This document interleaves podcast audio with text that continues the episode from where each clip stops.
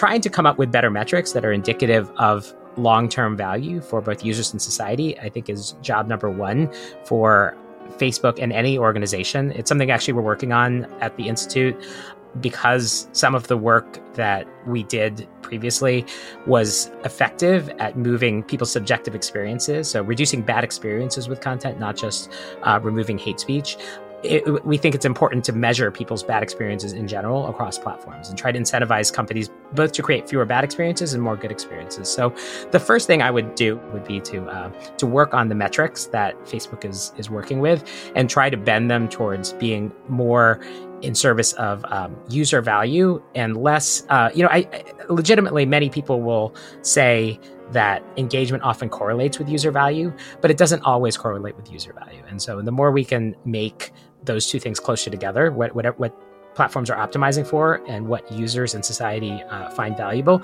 the, the better the outcomes will be. I'm Alan Rozenshtein, Associate Professor of Law at the University of Minnesota and Senior Editor at Lawfare. And this is the Lawfare Podcast, March 27th, 2023. Today, we're bringing you an episode of Arbiters of Truth, our series on the information ecosystem. My co host Quinta Jurecic and I spoke with Ravi Iyer, the managing director of the Psychology of Technology Institute at the University of Southern California's Neely Center. Earlier in his career, Ravi held a number of positions at Meta, where he worked to make Facebook's algorithm provide actual value, not just quote unquote engagement, to users. We spoke with Ravi about why he thinks that content moderation is a dead end, and why thinking about the design of technology is the way forward, to make sure the technology serves us, and not the other way around. It's the Lawfare Podcast, March 27.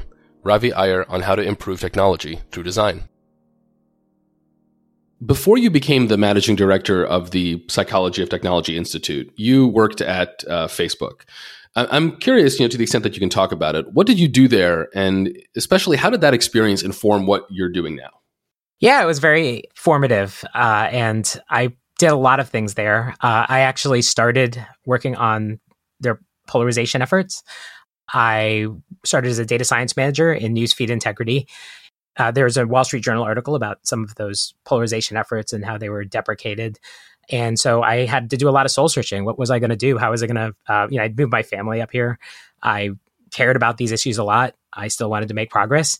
Uh, and you know there was an opportunity to make progress in many different ways. I became a, a research manager uh, because I wanted to be able to question our metrics, not necessarily just take them at face value. A lot of what I did in data science was somewhat like being an accountant. You know, I, I, I, built dashboards. I helped count, you know, the engagement on our platform, and I realized that um, some of the things we were counting, you know, I could drive um, engagement bait to zero, or I could drive, uh, you know, not, not, me, but like maybe we we as a company could drive something like engagement bait to zero, but maybe we wouldn't actually be solving the problems with sensationalism that exists in the world.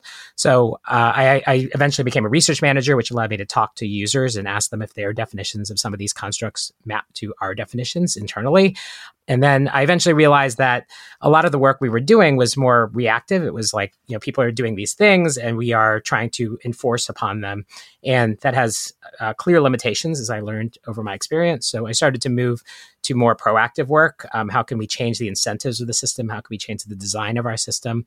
Uh, I became a product manager on the AI team and worked more on like the core algorithms. And uh, a lot of the best work I think that we did was really in that you know reforming the design of our system. And that's kind of what i bring to um, you know my current role at the psychology of technology institute and, and usc's neely center really that design focus. Um, and there's a lot of energy in the world like people who care about these issues trying to make them better. I think just you know if i can contribute a little bit of that experience towards um, making those ideas and that energy more concrete i'm happy to do so. So say say more about what this institute is and you know how it structures, what its goals are, how it works. Yep. What is this new phase in your professional life? Yeah, so the Psychology of Technology Institute is the the goal of our institute is to improve the human technology relationship, and we focus on technology in part because uh, it's as powerful shaping effects on society and on individual uh, psychological health. Um, we focus on psychology because I think a lot of our interactions with technology are informed by the peculiarities of how human beings interact with things, and uh, it's a project of USC's uh, Neely Center, also in collaboration with um, Berkeley's Haas uh, School of Business. You know, we have a few projects to try to improve the human tech relationship. One of them is repairing social media. Another one, uh, people often think of social media as the first instance of AI value alignment or value misalignment. So um, if you listen to people talk about value misalignment, they'll talk about um, you know how social media algorithms maybe have the wrong objective function that isn't aligned with the outcomes we want in society. But we have a broader work stream around AI value alignment, and then we have a third work stream around um, you know designing a healthy mixed reality space. And but all of them have that flavor of trying to anticipate, you know, what are the problems, the psychological problems, at, you know, both the individual level and the societal level that we can address, and and how can we improve the human tech relationship to to improve those outcomes. So we asked you on in part because of an essay that you wrote arguing that, and I'll, I'll quote you: "Content moderation is a dead end." That sounds like a pretty provocative statement. What do you mean by that? So it was intentionally chosen to, I mean, somewhat to be provocative, but also I didn't say worthless. You know, I didn't say uh, bad. I meant dead end. That a lot of good work is done by content moderators through content moderation processes, but it won't lead us to the the end goal that we often want. And so, uh, a lot of times we put the responsibility for improving so- social media's impact on society or technology's impact on society on moderation processes. And so we have this idea that people can say things on the internet and then if they cross a line of, that is defined in some policy, we will take some action against them. We will moderate their speech. And in some cases that's important. There are some things that i think we all agree would be uh, important for us to, to remove or enforce upon. But there are a lot of things that i think we have this idea that they are easy decisions things like hate speech. Um, if i if i say like moderate hate speech a lot of people agree with that in principle but they probably have different ideas of what actually hate speech means. And and all of their ideas probably don't map to what actually if you were actually to read a random sample of hate speech that exists on a platform, it would actually be very different than what you have in your head. And so, you know, there have been sort of well known articles uh, about, you know, uh, men are scum or men are trash, right? That's a lot of like what actually qualifies as hate speech. That, you know, if you're trying to drive down a hate speech metric, you end up removing a lot of that stuff as opposed to, you know, actively uh, disparaging a minority group the people who actually want to actively disparage minority groups don't actually talk in the terms of hate speech. They actually talk in terms of fear more often than hate. Um, so, you know, it's really easy to sensationalize a crime committed by someone of a minority group, for example, it's hard to distinguish that from say your average 11 o'clock news broadcast so it, you know the, the lines are you know you, you end up with this content moderation focus over enforcing on a lot of stuff that nobody cares about things like men are trash and then under enforcing on a lot of stuff that actually is harmful things like you know sensationalizing a crime committed by someone of a minority group and so therefore it's just not the right tool for improving the impact on society that we're trying to have and as such it is a dead end in in my. Yeah, so I, I find this interesting because it, it feels like, in many ways, the work of content moderation or trust and safety, as it's often called in the industry, is kind of coming into its own as a field. And in this essay, where you write about content moderation being a dead end, you also write about attending multiple conferences for trust and safety professionals. Those are new. there are professional organizations. All of these are new developments. And it, it has seemed to me like the field is sort of coming into its own and maturing really rapidly. So I'm curious how your argument fits into that kind of maturation. Yes, there are a lot of conferences about trust and safety that focus on content moderation. I feel like a lot of the people at those conferences would share my perspective. And I do think that the maturation of the space will hopefully lead more people to, you know, think about content moderation and trust and safety as a wider field, not something that's just focused on removing the worst of the worst, but also something that's involved in the design of systems. How do we actually prevent systems from from incentivizing negative behavior? And how can we design an ecosystem where content moderation is the thing we do as a last resort, not the first thing that we reach for uh, when something is not going right? Yeah, I mean, in some ways, it feels like this kind of movement away from focusing on individual decisions about content and more on design. It feels to me like I've been seeing it build on a bunch of different corners for a while. So Evelyn Douek, who's my former co-host on this podcast and is now at Stanford, um, had a paper last year arguing that legal scholars should think about content moderation in terms of administrative law regulating sort of huge structures instead of one one-on-one decisions. Uh, there's been a recent focus in Congress to focus on algorithmic design. The Supreme Court obviously just heard a case on the matter. So it seems like there's that shift is coming from a lot of different places. I mean, I'm curious if you have any thoughts about why now, whether from your own thinking about this or just what you're seeing within these spaces? Well, I think when you know, like I said, that when you actually wrestle with these issues, I think you realize the impossibility of moderating speech. So it's in principle, it sounds like a good idea to create objective policies and objective rules and transparency about how you're enforcing these policies.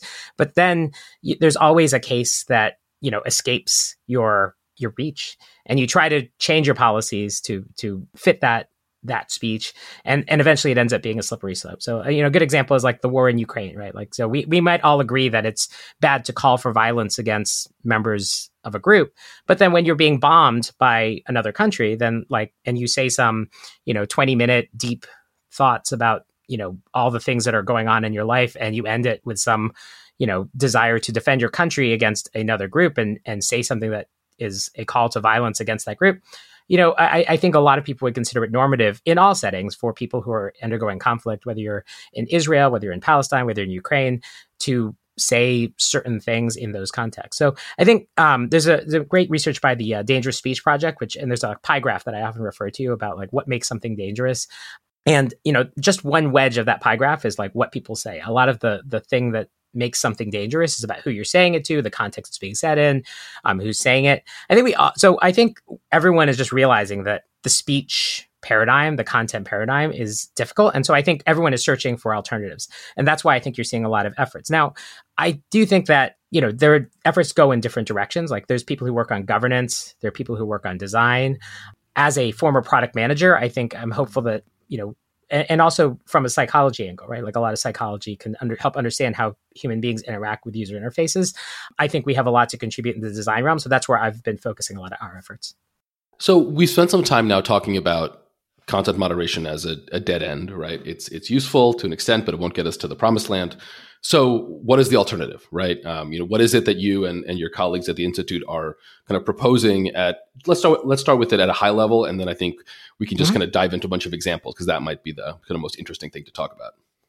Yeah, so I mean, I, I wrote a post called "Regulate Design, Not Speech," um, and it builds upon. Again, you, you mentioned that other people have had this thought, so I don't want to pretend that like I'm the only person who's who's uh, who thought of this.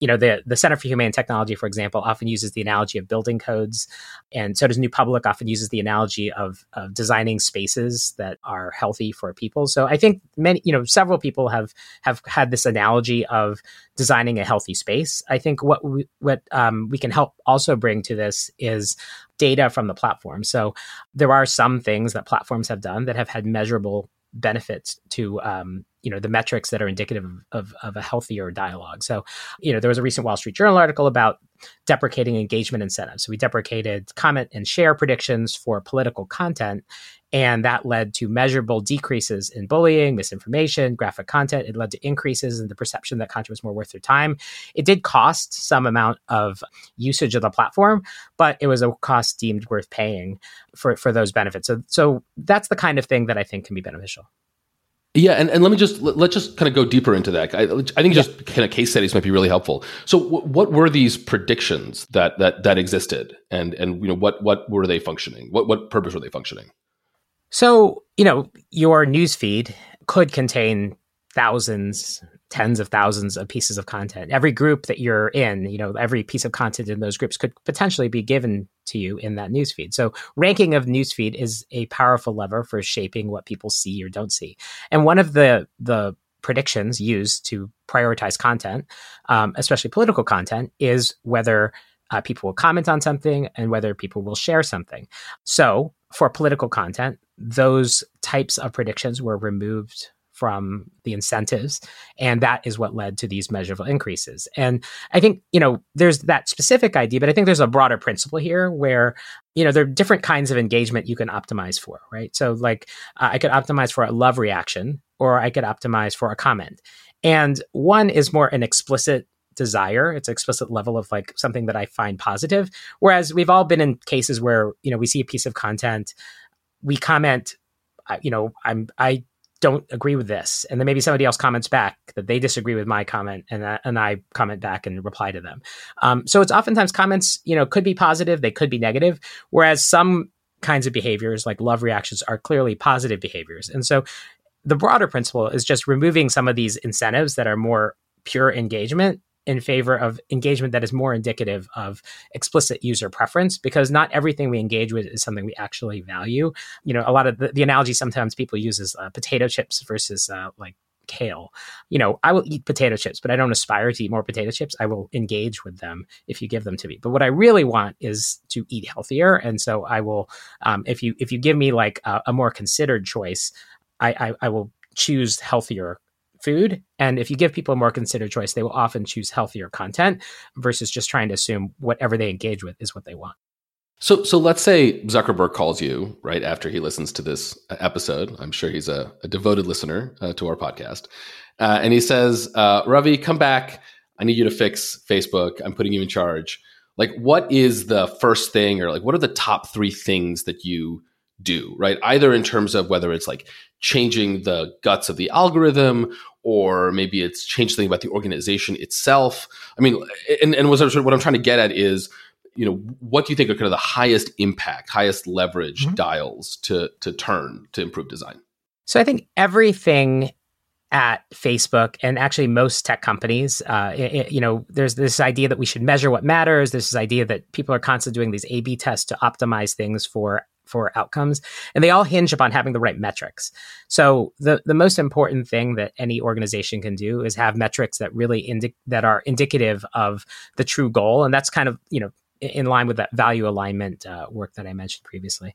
If you have the wrong sort of objective function, then everything will be pointed in the wrong direction. If you have the right objective function, then your your engineers, your product work, all points in the right direction. So, trying to come up with better metrics that are indicative of long term value for both users and society, I think, is job number one for Facebook and any organization. It's something actually we're working on at the Institute because some of the work that we did previously was effective at moving people's subjective experiences. So, reducing bad experiences with content, not just uh, removing hate speech it, we think it's important to measure people's bad experiences in general across platforms and try to incentivize companies both to create fewer bad experiences and more good experiences. So the first thing I would do if, if this theoretical call happened would be to uh, to work on the metrics that Facebook is is working with and try to bend them towards being more in service of um, user value and less. Uh, you know, I, I legitimately many people will say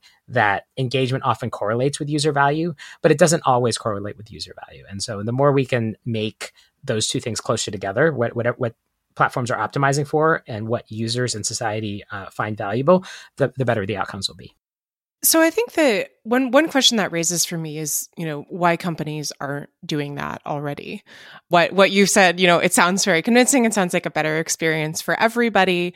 I have been doing a bunch of work on the January 6th committee recently, and the Washington Post published a, a draft memo that was not released by the staffers who were working on the social media end of the operation. And some of their findings had to do with why, in their view, major social media companies, so including Meta, Twitter, YouTube, others, didn't do more to kind of suppress or limit the circulation of or ban speech that was, you know, encouraging violence in advance of the insurrection. And they pointed to political pressure on the platforms as well as they they thought this was less important but also there's this sort of question of financial incentives.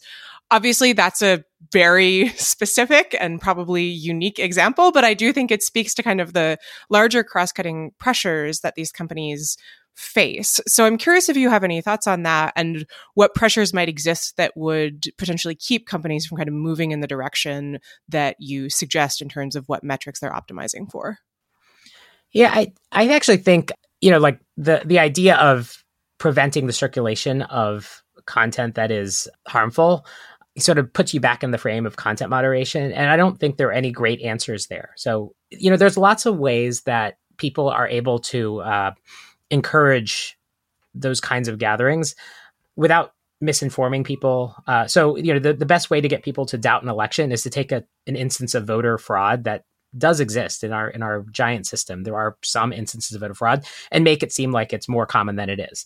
So you don't have to lie to people to mislead them.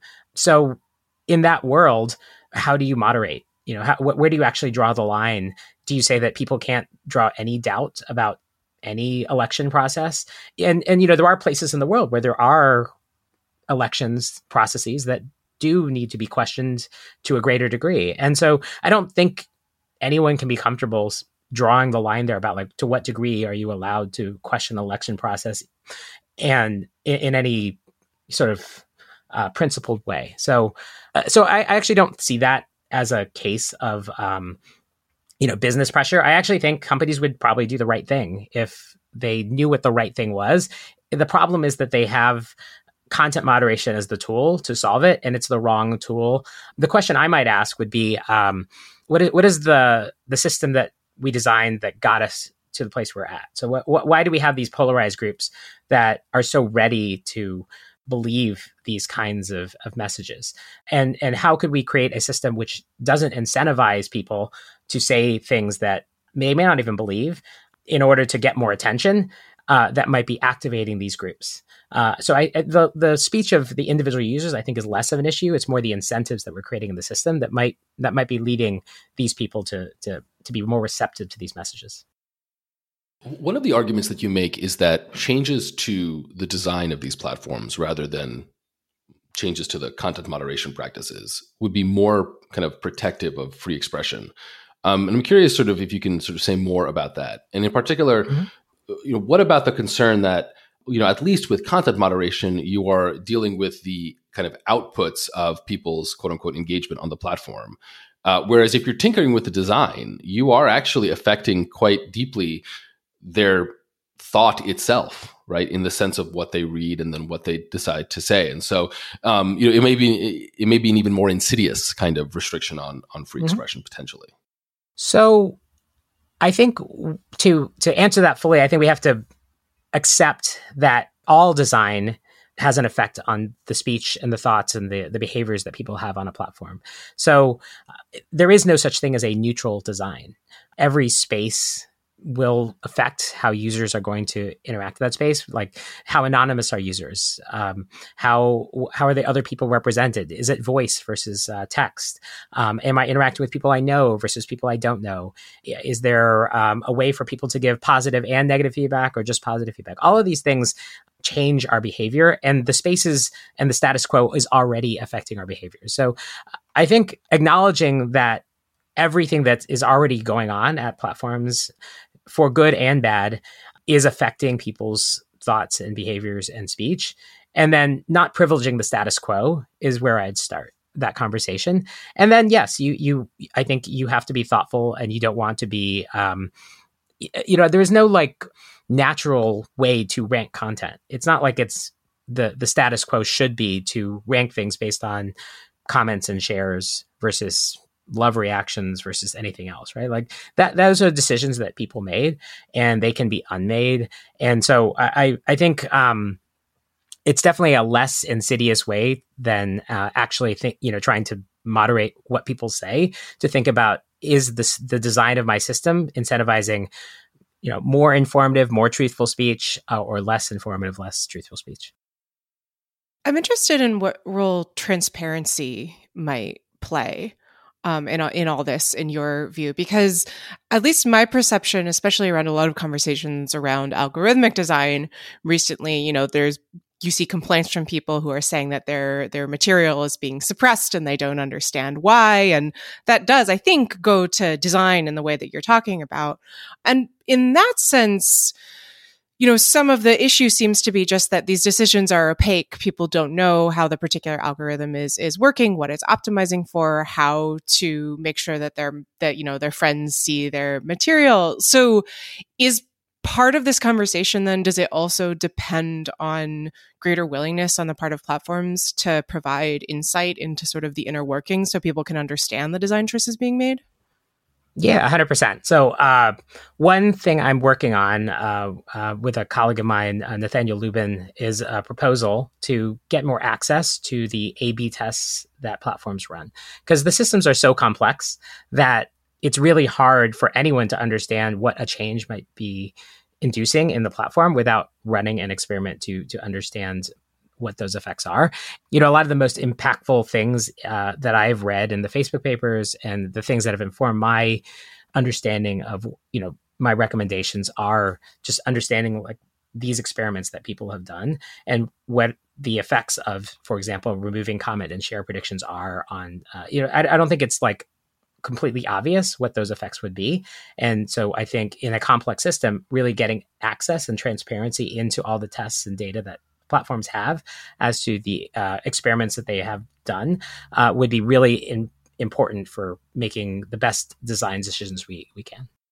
So it, it strikes me though that once you start talking about transparency, which I totally agree for the record is very important here, then it's very easy to start thinking bigger and start thinking, well, you know, to the extent that these algorithms and these practices run our lives, they should be transparent, but more than just that, we should have a say in which ones we use. Um, and that say should be more than just, you know, which platform do we decide to give all our data to. And I think it's very easy to go from there and to start asking really tough questions about whether or not the model of, you know, large closed for-profit platforms is ever going to to work, right? They're, if they're ever really going to be able to act in, in this way. And and later in the conversation, I want to ask about your thoughts about government regulation. But for now, I'm curious what you think about alternative models of platforms themselves. And so the one I have in mind mm-hmm. in particular is Mastodon, uh, which mm-hmm. is the decentralized Twitter alternative and other platforms within the so-called Fediverse. I wrote a paper about this a few months ago looking at how Mastodon does content moderation. And one of the notable things that struck me was that uh, because every Mastodon instance can have its own content moderation problem, by pushing the choices down sort of to more local levels, you can tamp down a little bit on the conflict because you're not trying to apply one model for uh, for everything.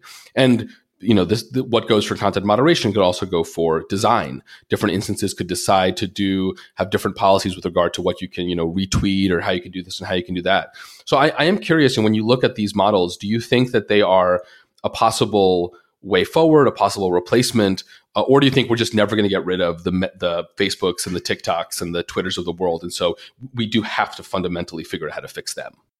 Uh, I, I, tend to take an all of the above approach. I'm really excited by all the energy in alternative platforms. Uh, I do think that you know places like Mastodon, places like T2 Social, the the, the Narwhal project. Um, there's lots of energy around it, and I'm excited. I'm hopeful that that people will have alternatives. There's lots of people putting energy into smaller spaces, uh, like the Front Porch Forum. So I, I, do think that having alternative spaces is something we should invest in, even as we also try to improve the platforms, the larger platforms that we have.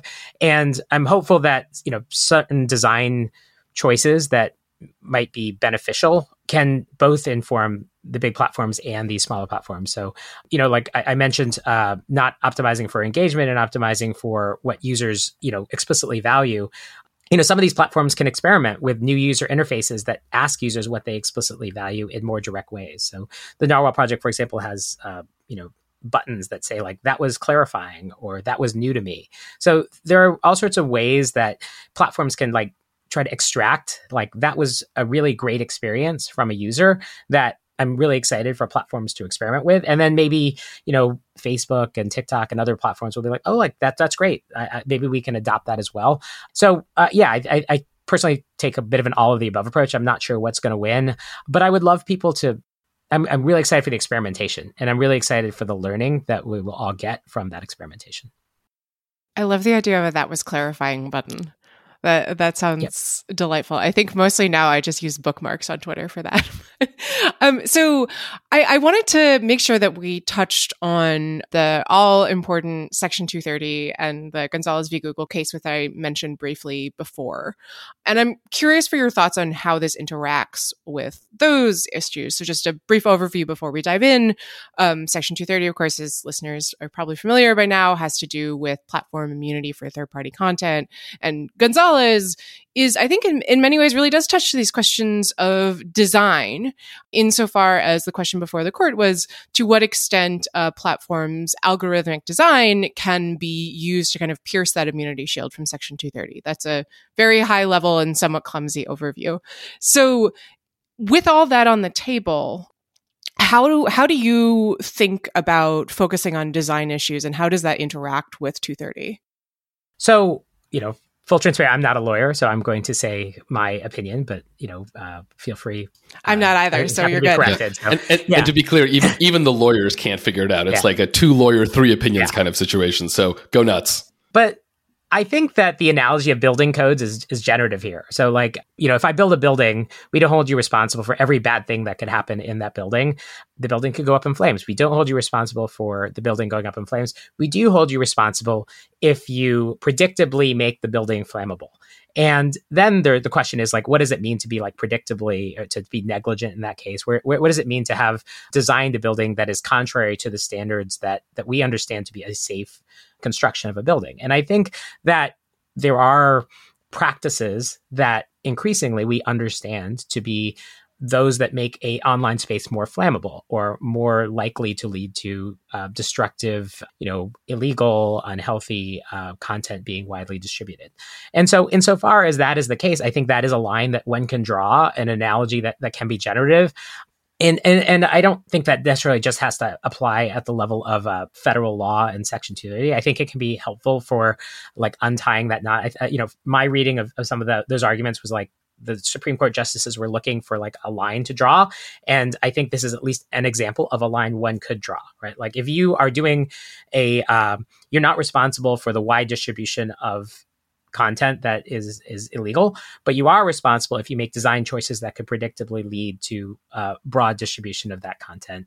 And that's where like having the platform A/B test would like really help us understand like is that something that we we can say you know in a reproducible fashion will generally lead to you know flammable online spaces but even if it doesn't apply at like the federal level for uh, I, I, think you know the same sort of analogy can also be applied at app stores um, who are also have an interest in like uh, apps that are that are safer for the users that that uh, use them. I you know I think states are increasingly adopting design codes uh, as as uh, laws, and then even internationally, I think people are like you know there are often these like general laws that say like platforms will undertake risk assessments. And i think the actual way that a, a, risk assessment should be done is is sort of analogous to how we understand you know what is a flammable or a not flammable building. So I, I, really like this this analogy of the of the building code, and and I will say, and I'll just I'll put a marker down and I'll make a prediction, and Quinta, you can hold me accountable to it in five years. That five years, when we look back or when we look at the sort of legal landscape, there will be building codes somehow, right? There, there. This is basically how it'll operate. That there will be platform design codes, and that it'll act kind of like a safe harbor. Now, that being said, the the hard question, of course, is what do the building codes contain and who writes those building codes and and so i want to ask you what your thoughts are there right uh, again mm-hmm. uh, both on the content but maybe even more importantly on who writes the building codes because it seems like you could have building you know you, you could have the platforms themselves come together and have like a voluntary code of best practices. You could have the federal government do it either through legislation or regulation. You could have state governments do it. And that raises an interesting question about do you want states to do it? Potentially have different standards. And I, you know i think if you look at the examples of florida and texas and their social media regulations maybe not the best thought out.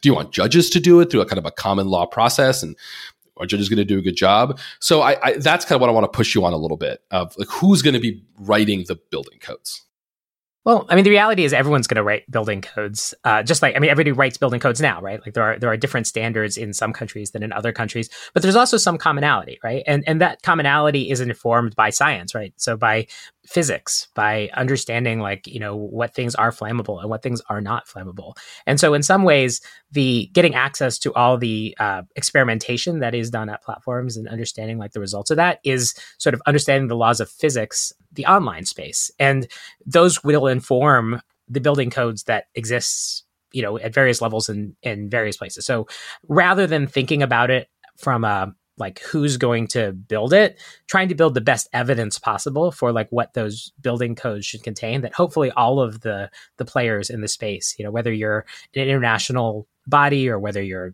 you know the federal government or whether you're at the state level or whether you're at an app store when you're designing your building codes hopefully we can build a body of evidence that will be convincing across those those various groups. And certainly they're going to take that information and and run with it in different directions.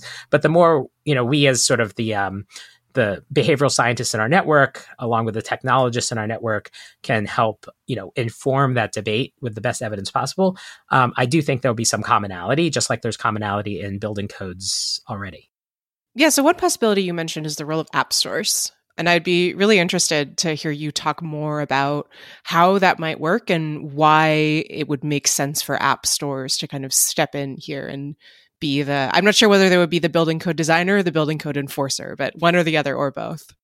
Well, app stores already have building codes to some degree, right? Like there are, uh, if you build an app, there are guidelines for how you do it. And you know, so one example of a guideline is like apps, if you have user generated content, you need to have some mechanism for users to report that content as being offensive or violating policies or harmful in some way.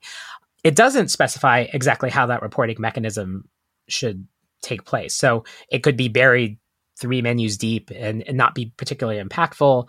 But you can imagine an app store saying, like, look, we have this thing it's not having the effect we want we'd like to also update our, our policies to make those that negative feedback more visible.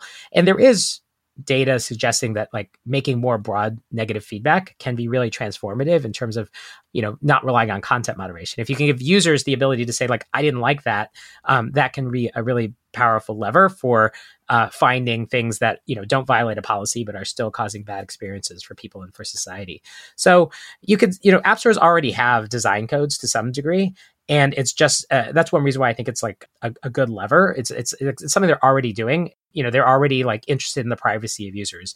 You know, an example is um, in some countries it's actually easier for you to to lock your profile and to make your your social media profile private than in other countries in part because in some countries there there's more sensitivity you know to being public.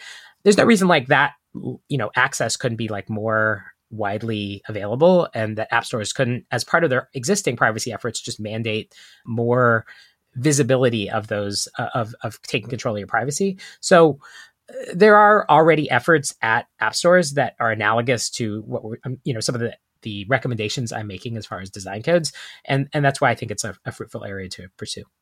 Yeah, so one thing I was curious about with the App Store idea is, you know, there's there's been some writing and argumentation that asking app stores to take more of a, a role in sort of curating good spaces online risks giving them uh, real power over discourse. Like, for example, uh, once Elon Musk bought Twitter, there was a lot of discussion about whether the Twitter app might potentially be booted out of the App Store. And there are reasons why that might have been a justifiable decision. It didn't end up happening.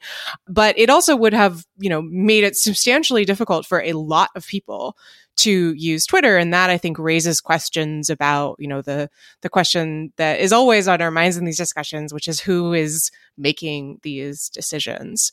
Um, so I'm curious how you think through that issue and whether you think that focusing more on design choices, building codes, rather than saying, you know, hey, there sure is a lot of hate speech on this platform mitigates that issue of you know let, let's let's call it censorship to be provocative yeah i mean i think I, I, tend to take an all of the above approach so i think the important thing that we can do as as uh, behavioral scientists is provide the best evidence possible that people can take up at various levels.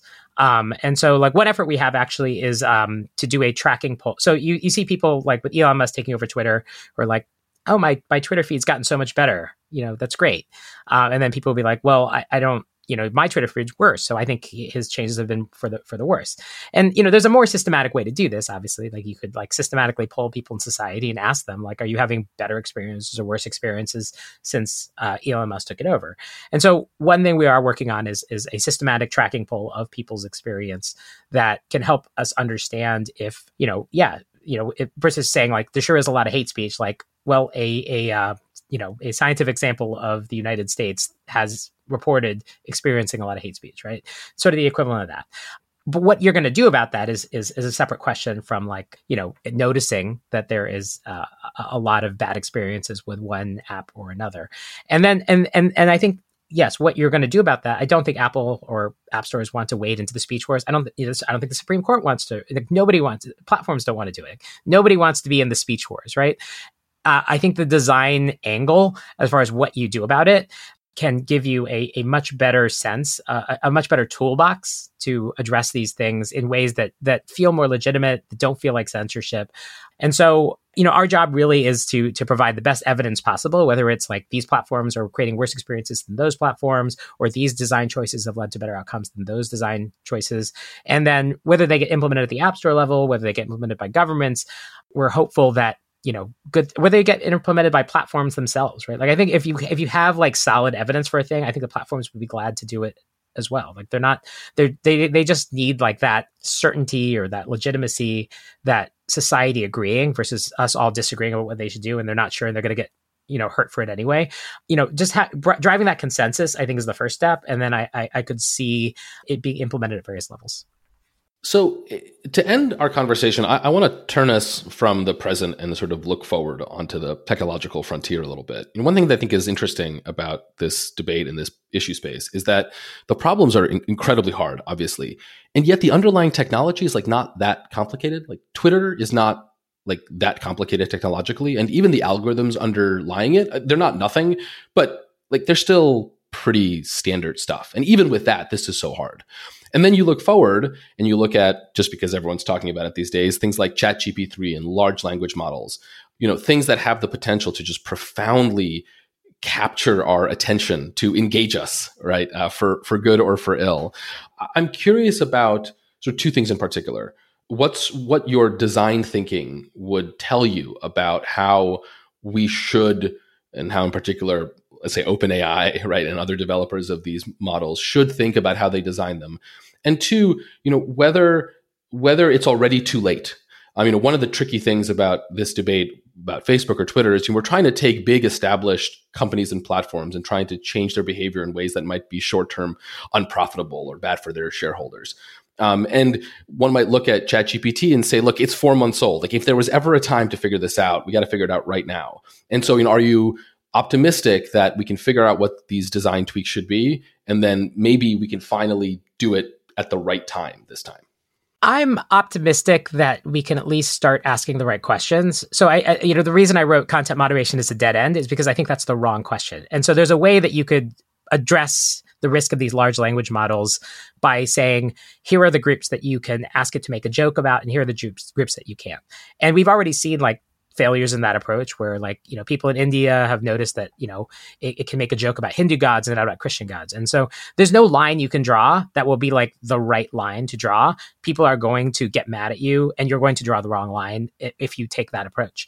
I think a design approach and you know i've seen people talk about this it's really early days but like you know thinking about like you know how could i design a system that understands when it's offending people? Like would it would it have asked kevin roose to like leave his wife if it understood something about like offensiveness and and and like you know what what are the things that stop us as human beings from engaging in that kind of behavior? And how could i design a system that had the same limits?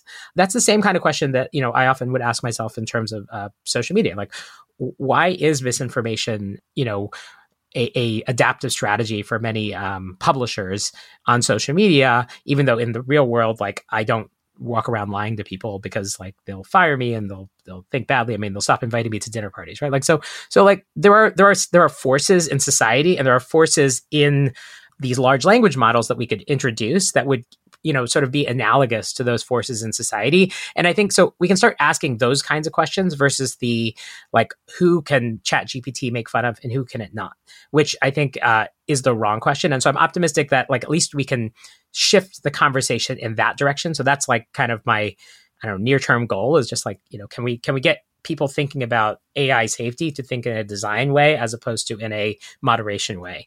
You know whether we will succeed or whether it's too late. Uh, these things are like accelerating so fast that it's it's hard for me to. I, I have you know who knows, but but uh, but I think if, if we can start thinking in the design direction, at least it gives us a shot. We're at least we're at least asking the right questions. We're not like asking like you know yeah who who should we make fun of and who should we not on, on that that to me is a dead end.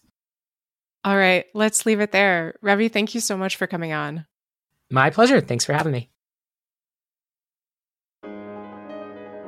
You've been listening to Arbiters of Truth, a Lawfare podcast series on the information ecosystem. You can find past episodes in the Lawfare podcast feed or in the separate Arbiters of Truth podcast feed. The Lawfare podcast is produced in cooperation with the Brookings Institution. You can get ad-free versions of this and other Lawfare podcasts by becoming a Lawfare material supporter at patreon.com slash lawfare. You'll also get access to special events and other content available only to our supporters. Please rate and review us wherever you get your podcasts. Look out for our other podcasts, including Rational Security, Chatter, Allies, and The Aftermath, our latest Lawfare Presents podcast series on the government's response to January 6th. Check out our written work at lawfareblog.com.